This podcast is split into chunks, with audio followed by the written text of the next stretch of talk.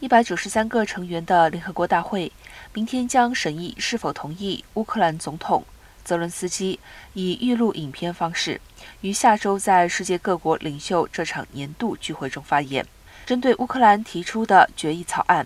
外交官预期俄罗斯将会要求进行表决。俄罗斯驻联合国大使表示，俄罗斯反对让泽伦斯基透过影片发言。